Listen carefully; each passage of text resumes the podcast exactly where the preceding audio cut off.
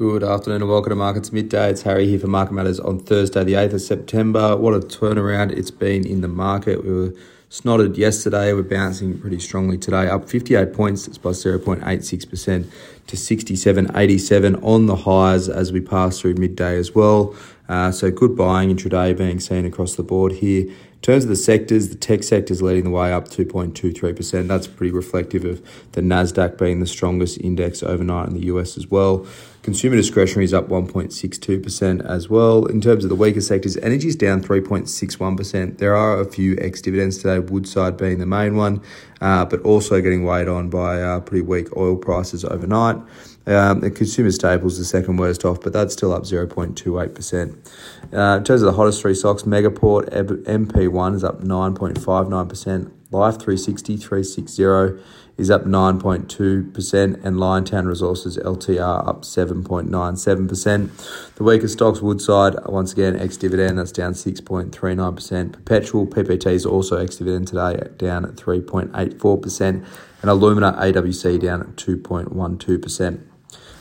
Couple of bits of news coming across the wire, both in regards to some takeovers. So Link, LNK, it's up 6.03%. They've been in a long-running battle with Diane Durham to get a takeover bid done, Diane Durham being the takeover player here.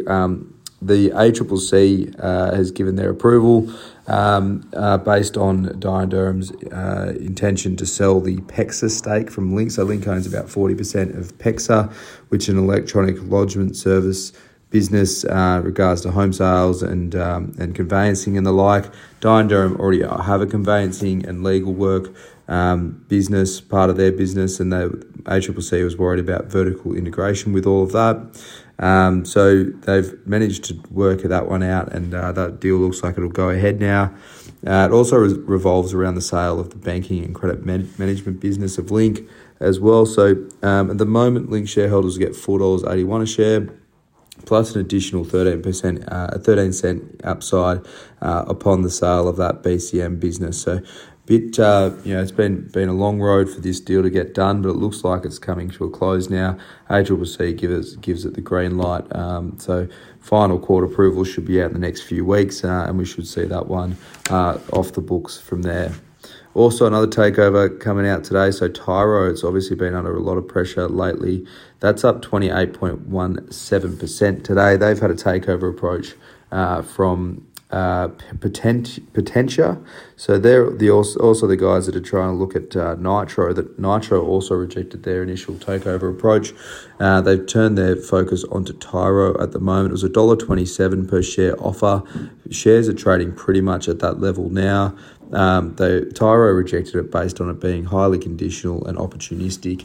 Tyro's business has been snotted lately. They've had a number of tech issues, sales teams not firing, they're not seeing that margin improvement come through, and they haven't really seen the volume growth that they had been touting leading up to this. Overall, though, it's a reasonable business. I guess it's technology that you need to have. Whether Tyro is the player is another sort of argument that needs to be made. But given the banks own a big portion of this market and Tyro is sort of the incumbent player, whether they can carve out a big enough share of their market to make it all worthwhile, or whether it's better off being within a bank or a larger financial institution, I guess.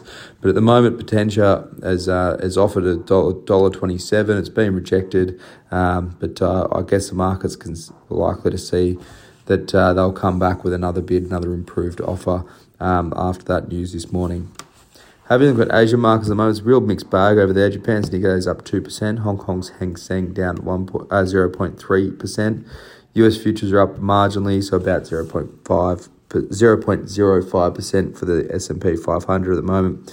The bit of data in the US tonight, jobless claims and crude stocks will be out, but the big one to watch will be Jerome Powell is speaking tonight, so we'll get another update on the FOMC and what they're thinking about rates at the moment. So one to watch, but for now, that's all for Markets Midday. As always, enjoy your Thursday and watch out for the afternoon report.